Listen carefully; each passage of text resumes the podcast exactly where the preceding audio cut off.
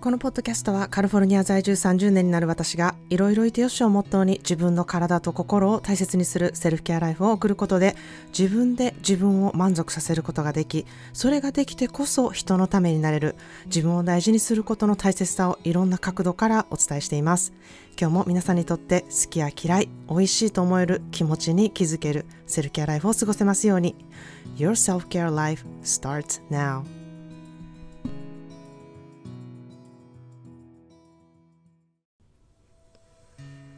皆さんいかがお過ごしでしょうか、えー、前回でタイムアウトというちょっと感情的になった時の対処法というものをお伝えしたんですけれどもえー、これ実は我が家の愛犬のねポピーにも使っているんですね。でまあポピーは結構あの重度の緊張しいっていうかむっちゃ怖がりなんですね。なのでなんか不安を感じたら吠えるみたいなことをよくするんですけれどもあのまず最初に「あの That's okay」みたいな感じで「もう大丈夫だよ」って言っても治らない時はあのタイムアウトっていうふうに言って人間のあのトイレに行ってそこでこうしばらくおとなしく落ち着ける時間っていうものをねあの取ってもらうことをしているんですね。でまあこれってどういう時に使うかというとあの配達の人が来た時とか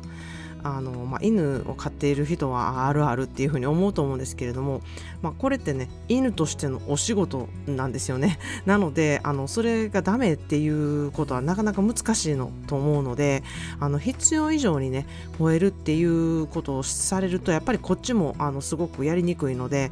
あのとにかくそういうことになった時にはあの大丈夫だよっていうのでちょっとタイムアウトっていうところでえトイレに行ってもらうっていうことをしてでその間にあの配達の人とやり取りしてその人が帰ったらあのトイレから出してトリート、まあ、おやつをねあげるっていうことをしているんですね。するとまああの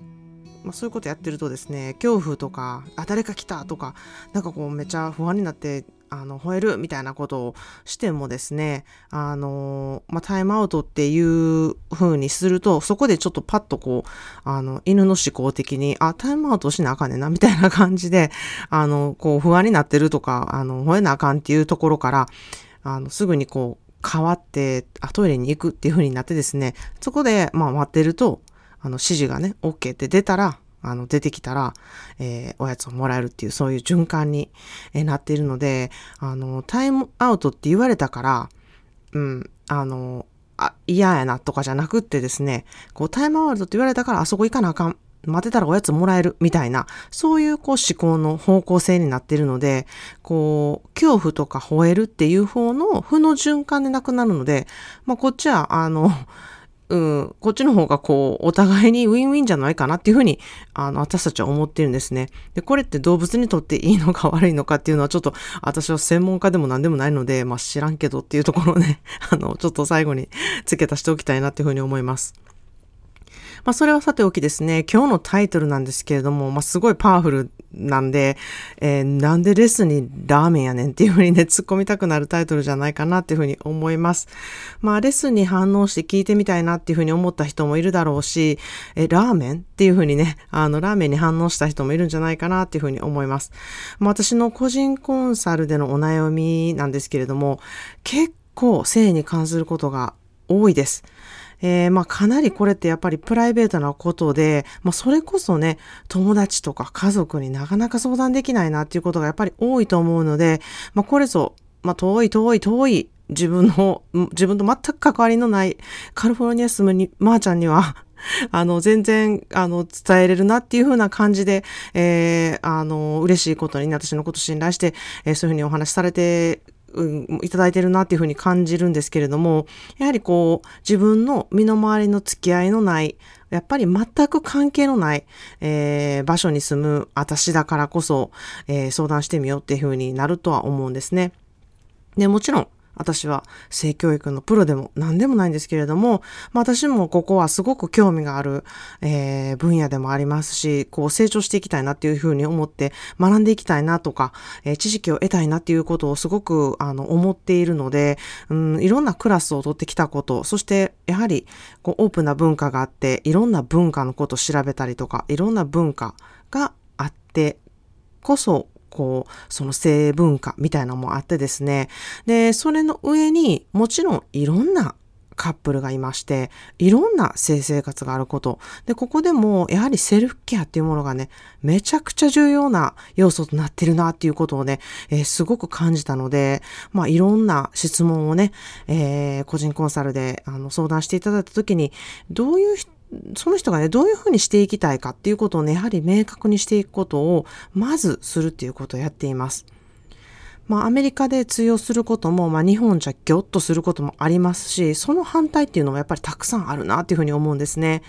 そこもやっぱり国それぞれの、やはりあの文化っていうものがあって、その国それぞれのタブーだったり、その国それぞれのすごくこう、あの、持っている文化っていうものがありますので、うん、そこをね、あの、いいとこ取りをね、やはりしていって、その人に合ったやり方をね、こう、活かしていけたらいいんじゃないかなっていうふうに私は強く思ってるんですね。その、うん、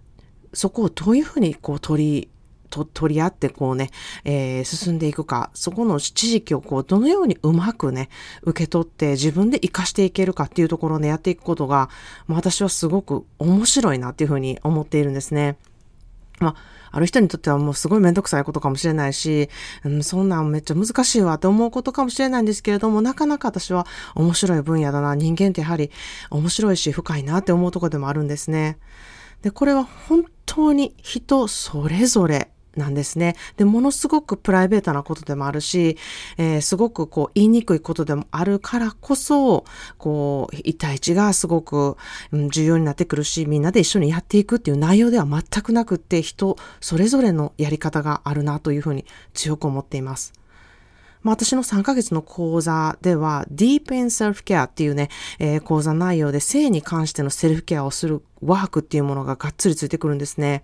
まあ、ここなしでセルフケアはできないって言っても過言ではないカテゴリーで、最初にこれを考えていくことで3ヶ月の講座がより良いものになっていくなっていうふうに思っています。もちろん私の講座のベースは1対1のやりとりがあってのグルコンだったり、そしてこの内容があるからこそ、一人でね、えー、抱え込んでしまって誰にも相談できないということがやはりたくさんあるので、そこをまず、あの、ディープインのところも一人一人で、えー、1対1で個人個人にやっていくっていうことがね、ものすごくたくさんあるなっていうふうに感じています。そしてこの悩みっていうものはね、ものすごく深くて、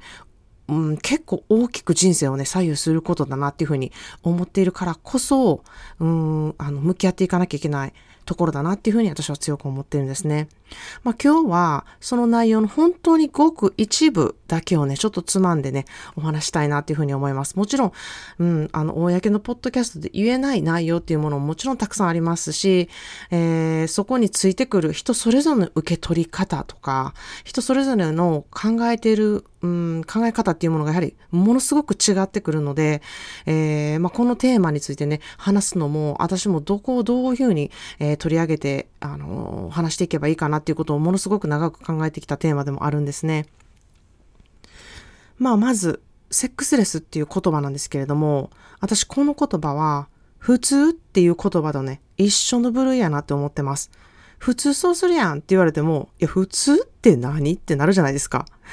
何を基準にしてこう普通なんていう、そこですね。なので、それと一緒で、レスって誰が決めたんなんですよね。何もないことがレスなのか、年に1回あることがレスなのか、週1がレスなのか、もう何を基準に持って何をレスって言っているのかっていうのをね、私めっちゃすぐ思うんですよね。なんかレスなんですよねって言われて、え、レスってどういうことですかっていうのをまず、あの、聞くんですけれども、これは本当にその人によってレスと感じることと、あの、本当に向き合っていくことがまず大事ですし、誰かと比べてレスだと思うのであれば、何を基準にしているのかっていうことをね、えー、ちょっとまずこれをお聞きで、いや、うちもレスやわっていうふうに今思っている方は、何を基準にレスだと思っているのかっていうことをね、えー、ご自身で考えてみてほしいなっていうふうに強く思います。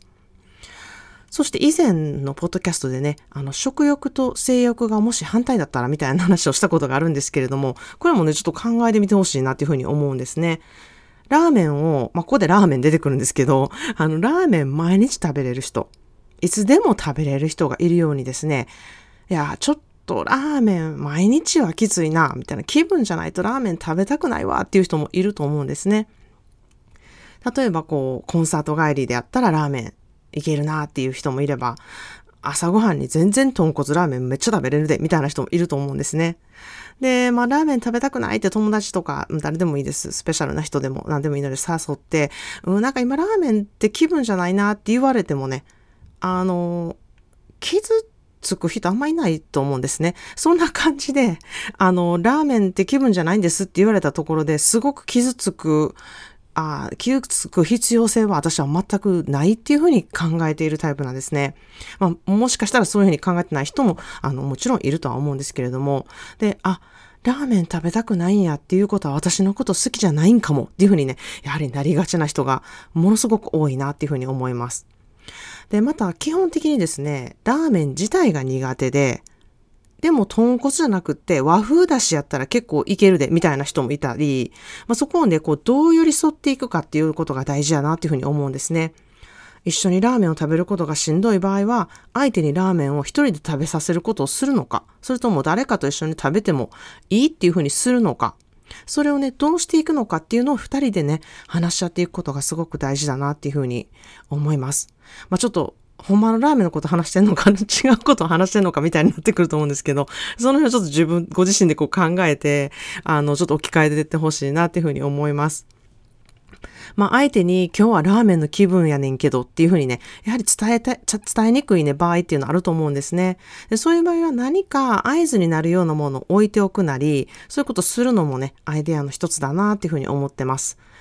まあ私の知っているカップルはクッションをちょっとベッドに置いてあって片面がイエスって書いてあって片面があの裏側ねがノーって書いてあるものを用意していて、えー、自分がラーメン気分やなって思った時にはイエスっていう風にねあの置いておくっていうことをしたり、えー、する人もいますし、えー、ぬいぐるみがね、えベッドに置いてあったら OK っていうことにするっていう風なね、こういろんな合図の仕方がね、やはり話しにくい場合はそういうものを使って、えー、表現しやすいんじゃないかなっていう風に思います。まあ、これも人それぞれラーメンに誘われたい方とか、えー、自分から誘いたい方っていう風にね、あの、あるなっていう風に思うので、そこをまず知ることってすごく大事だなっていう風に思います。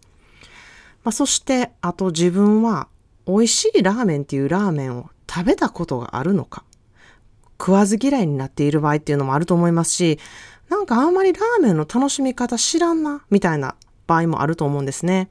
自分にとってどんなラーメンが好きなのかっていうことをまず知るっていうことも大事だと思います。はい。ここで言ってるのはラーメンではないんですけれども、ちょっとそこを置き換えてご自身に、えー、問いかけてみてほしいなっていうふうに思います。はい。それでは今日の言葉の花束です。The intimacy only happens when you allow yourself to be completely vulnerable with someone. Intimacy goes beyond physical connection. To let them see you for who you truly are, that's when you know. ちょっと長いんですけれども、えー、親密な関係というのは、心から自分の弱さや自分の全てをその相手に見せることがお互いできた時に親密な関係になれます。親密な関係は体の関係より深いものです。あなたの全てを見せた時に親密な関係なのか知ることができますという言葉なんですけれども、まあ、ちょっと難しいんですけれども、この intimacy っていう言葉なんですけれども、これにぴったり合う日本語が私ちょっと個人的にないなっていうふうに思ってるんですね。もし、えー、日本語と英語が得意な方で、え、 intimacy っていう言葉これ、この日本語ぴったりでっていうものを、えー、ご存知の方がいればね、あの、ちょっと教えてほしいなっていうふうに思います。まあ、辞書でね、この intimacy っていうのを調べたんですけれども、まあ、親密とか、親密な関係みたいな感じで出てくるんですけれども、私の中で親密？親密ってなんかちょっと意味ちゃうなっていうふうにね、あの思ったりするんですけれども、私の日本語のニュアンス的なものがちゃんと自分で分かってるのかっていうとこもそこもちょっとクエスチョンなんで、えー、私にとってちょっと難しいあの言葉のニュアンスやなっていうふうに思ってるんですけれども、まあ要するに人と人がこう深いところで繋がるためにはお互いの弱さだったり全てをその人にさらけ出してこそ親密な関係になれるっていう言葉だなっていうふうに思ってるんですね。だから体の関係だけではこのインティマシーを得れないんですけれども、まあ、体の関係ってすごくそれだけで実際にね、あの、密なので、やはり心まで親密になっているとこう結びつけがちになるなっていうふうに私はすごく思ってるんですね。なので、パートナーシップでも、やはり相手のことが好きだから、相手のことが愛しているからとか、っていう思いがあっての、うん、順序として体のインティメシーに結びつくことって絶対それは、あの、愛情表現の一つでもあるので、自然とそうなるっていうふうになると思うんですね。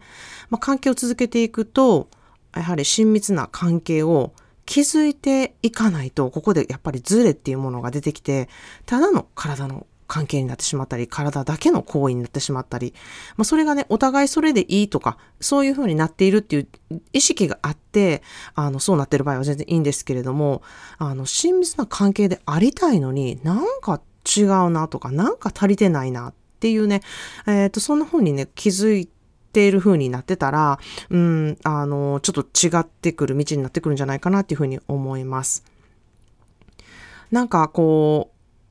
う、自分ではよくわからないうちに今気づいたら、なんかこう、よくわからない関係になったりとか、なんか足りてないなとか、なんか心で、あの、ミッシングな感じ、どこかなんか欠けてるなっていう感じ、えー、ちょっとモヤモヤってするところがあるなっていうふうに感じてる方は、えー、うん、ちょっとどういう状況なのかなっていうところをね、自分、ご自身でちょっと考えてみてほしいなっていうふうに思います。まあ、今日はちょっとラーメンラーメンって言ってしまったんで すが、まあ、ちょっと今度ラーメン食べるときにちょっと変なことを思い出せてしまったら申し訳ないなっていうふうに思ってるんですけれども、まあ、この機会に、まあ、自分はまずラーメンがほんまに好きなのかとか、ラーメンについてどう思ってるのかとか、好きなラーメンは何なのかっていうことをね、考えていくことがやっぱりすごく私は大事だなっていうふうに思ってます。一人でね、ラーメンを食べるようになってこそ、誰と一緒にどのラーメンが食べたいのか。相手は自分と好きなラーメンじゃなくてもいいのかとか、まずそういうことをね、考えてみる機会を、やはり持ってほしいなっていうふうに思います。自分をまず知ることから全ては始まるんですね。まあ、この部分をより深く知っていくこと、そしてパートナーシップのあり方もやはり人それぞれですので、それがどの形が一番あなたとパートナーに合うのか、自分がどうありたいのかっていうことをまず知ること、話し合っていくこと、決めていくこと、ここがすっごく大事なんですね。もうめんどくさいはもう一生ラーメンいらんしっていう人もね、あの、いると思います。それでいてもいいんです。しかし、それに伴うことがやっぱりたくさんついてくるんですよね。それな、それと、えー、相手が同意しているのかとか、それに伴うことの方がもっとめんどくさいことになるかもしれないですし、もしかしたらご自身が気づくことになるかもしれないですし、お互いに寂しい思いをすることもついてくる場合もあるんじゃないかなっていうふうに思います。それをまず知ることで、まあ、自分の奥の方にこうあったモヤモヤとか、えー、見たくないものとか、ちょっと掘り出したくないゴミの整理みたいなのもね、初めてできると思うんですね。奥の方にしまっていたり、告白していることも、やはりいつか何かの形で私は出てくるっていうふうに思ってます。まあ見て見ぬふりをするのか、今できることをやっていくことなのかっていうことをね、一度考えてみてほしいなっていうふうに思います。私の思考でさんセルフケアのね、3ヶ月講座は、あの、ディープインセルフケアとしてご自身の性のこと、パートナーシップのこと、子供への性教育など、人とね、なかなか話し合う機会がないからこそ、こう、うん、この世の中でこう溢れてる情報、をこう見つけては、なんか自分の考えてることとしっくりけえへんなって思うことがね、えー、もし、あの、多いなって思う方は、あの、本当にご自身でどうやっていきたいのか、どういうことを知っていきたいのかっていうことをね、えー、決めていくことをね、まずやっていってほしいなというふうに思います。まあ、ここをまずご自身でどうしていきたいのか、これからお付き合いをしていきたいと思っている方は、これから真剣に長いこう、関係を特別な方とね、していきたいっていうふうに思っている方なのか、またどのように自分の体と自分の性と付き合っていくかをこう知りたいなっていう方とかには本当にぴったりな講座だなっていうふうに思ってます。これから必ず長い目でね、見たときにものすごく皆さんのためになる情報がたくさんあるなっていうふうに思っています。本当に誰にもね、相談こうしにくいことだからこそ、ぜひ受けていただきたいなというふうに思います。私の講座は個人的に向き合っていく1対1がベースの講座となっています。情報だけでもね、知りたいなって思う方はぜひ説明会に遊びに来てほしいなっていうふうに思います。まず、どんなことを向き合っていくのとか、どんなことをやっていくのっていうふうにね、思ってる方は、内容をね、まず知ることができますので、あの、この講座受ける、受けない関係なしにぜひ情報をね、ゲットしに来てほしいなっていうふうに思います。概要欄からの登録よろしくお願いします。ということで今日はセックスレスとラーメンというテーマでお話ししました。まあ、とてもプライベートなことだからこそ身近な人に相談できなかったりするテーマだと思います。まあ、ここもね、本当に何が正解ってないんですよ。もしかしたら世の中ではこの、これが正解とか、世の中ではこれがこうするべきみたいなことがたくさんこう出回ってるかもしれないんですけれども、どれも正解はないんですよ。なので皆さんにとってどうしていきたいのか、どういったところで自分は不安になってるとか、どういったところで自分がちょっとモヤモヤしているっていうところ、そこをね、一つ一つ明確にしていって、まずこう気づいていくことっていうことが、えー、ものすごく私は大事だなというふうに思ってます。そしてそこからどう行動していくかっていうのが、まず第一歩なんですね。そうすれば何か必ず変わります。何もしないと何も変わりません。まあ、本当にそれだけなんですね。しかし、どのように動いていくのか、どのように行動していくのかっていうことが明確になっていくなっていうふうに思います。また、パートナーシップでのね、大きな問題の一つでもあるこの intimacy。人はやっぱりね、心でのつながりを求めているなというふうに私は思っています。でそこを分かってこそ、そしてそのことと、えー、自分の体の関係を分かってこそ、お互いウィンウィン状態に初めてなれるなっていうふうに思っています。まあ、あの、いろんなね、インティマシーの形があるので、これが正しいとか、この形がいいっていうものはないんですけれども、これこそ本当に自分はどの形の、どのインティマシーを求めているのかっていうことを気づくことがまず最初のステップだなっていうふうに私は思ってます。まあ私も結婚生活20年になります。まあその前にはいろんな方とデートしたり、お付き合いをしたりとかして自分の性のことを知ったりとか、相手のことを知ってこう考えることっていうものがたくさんあったんですね。で、その上、こう妊娠とか出産とか、そして自分が病気になった時とか、お互い離れてちょっと生活している時期とか、そんないろんな時期を得てきて、こうパートナーシップを共にしてきたんですね。で、インティメシーっていうのは、そこにいつもあるなんかもうついてくるものではないんですよね。お互いにやはり育んでいくものだっていうふうに私は思っています。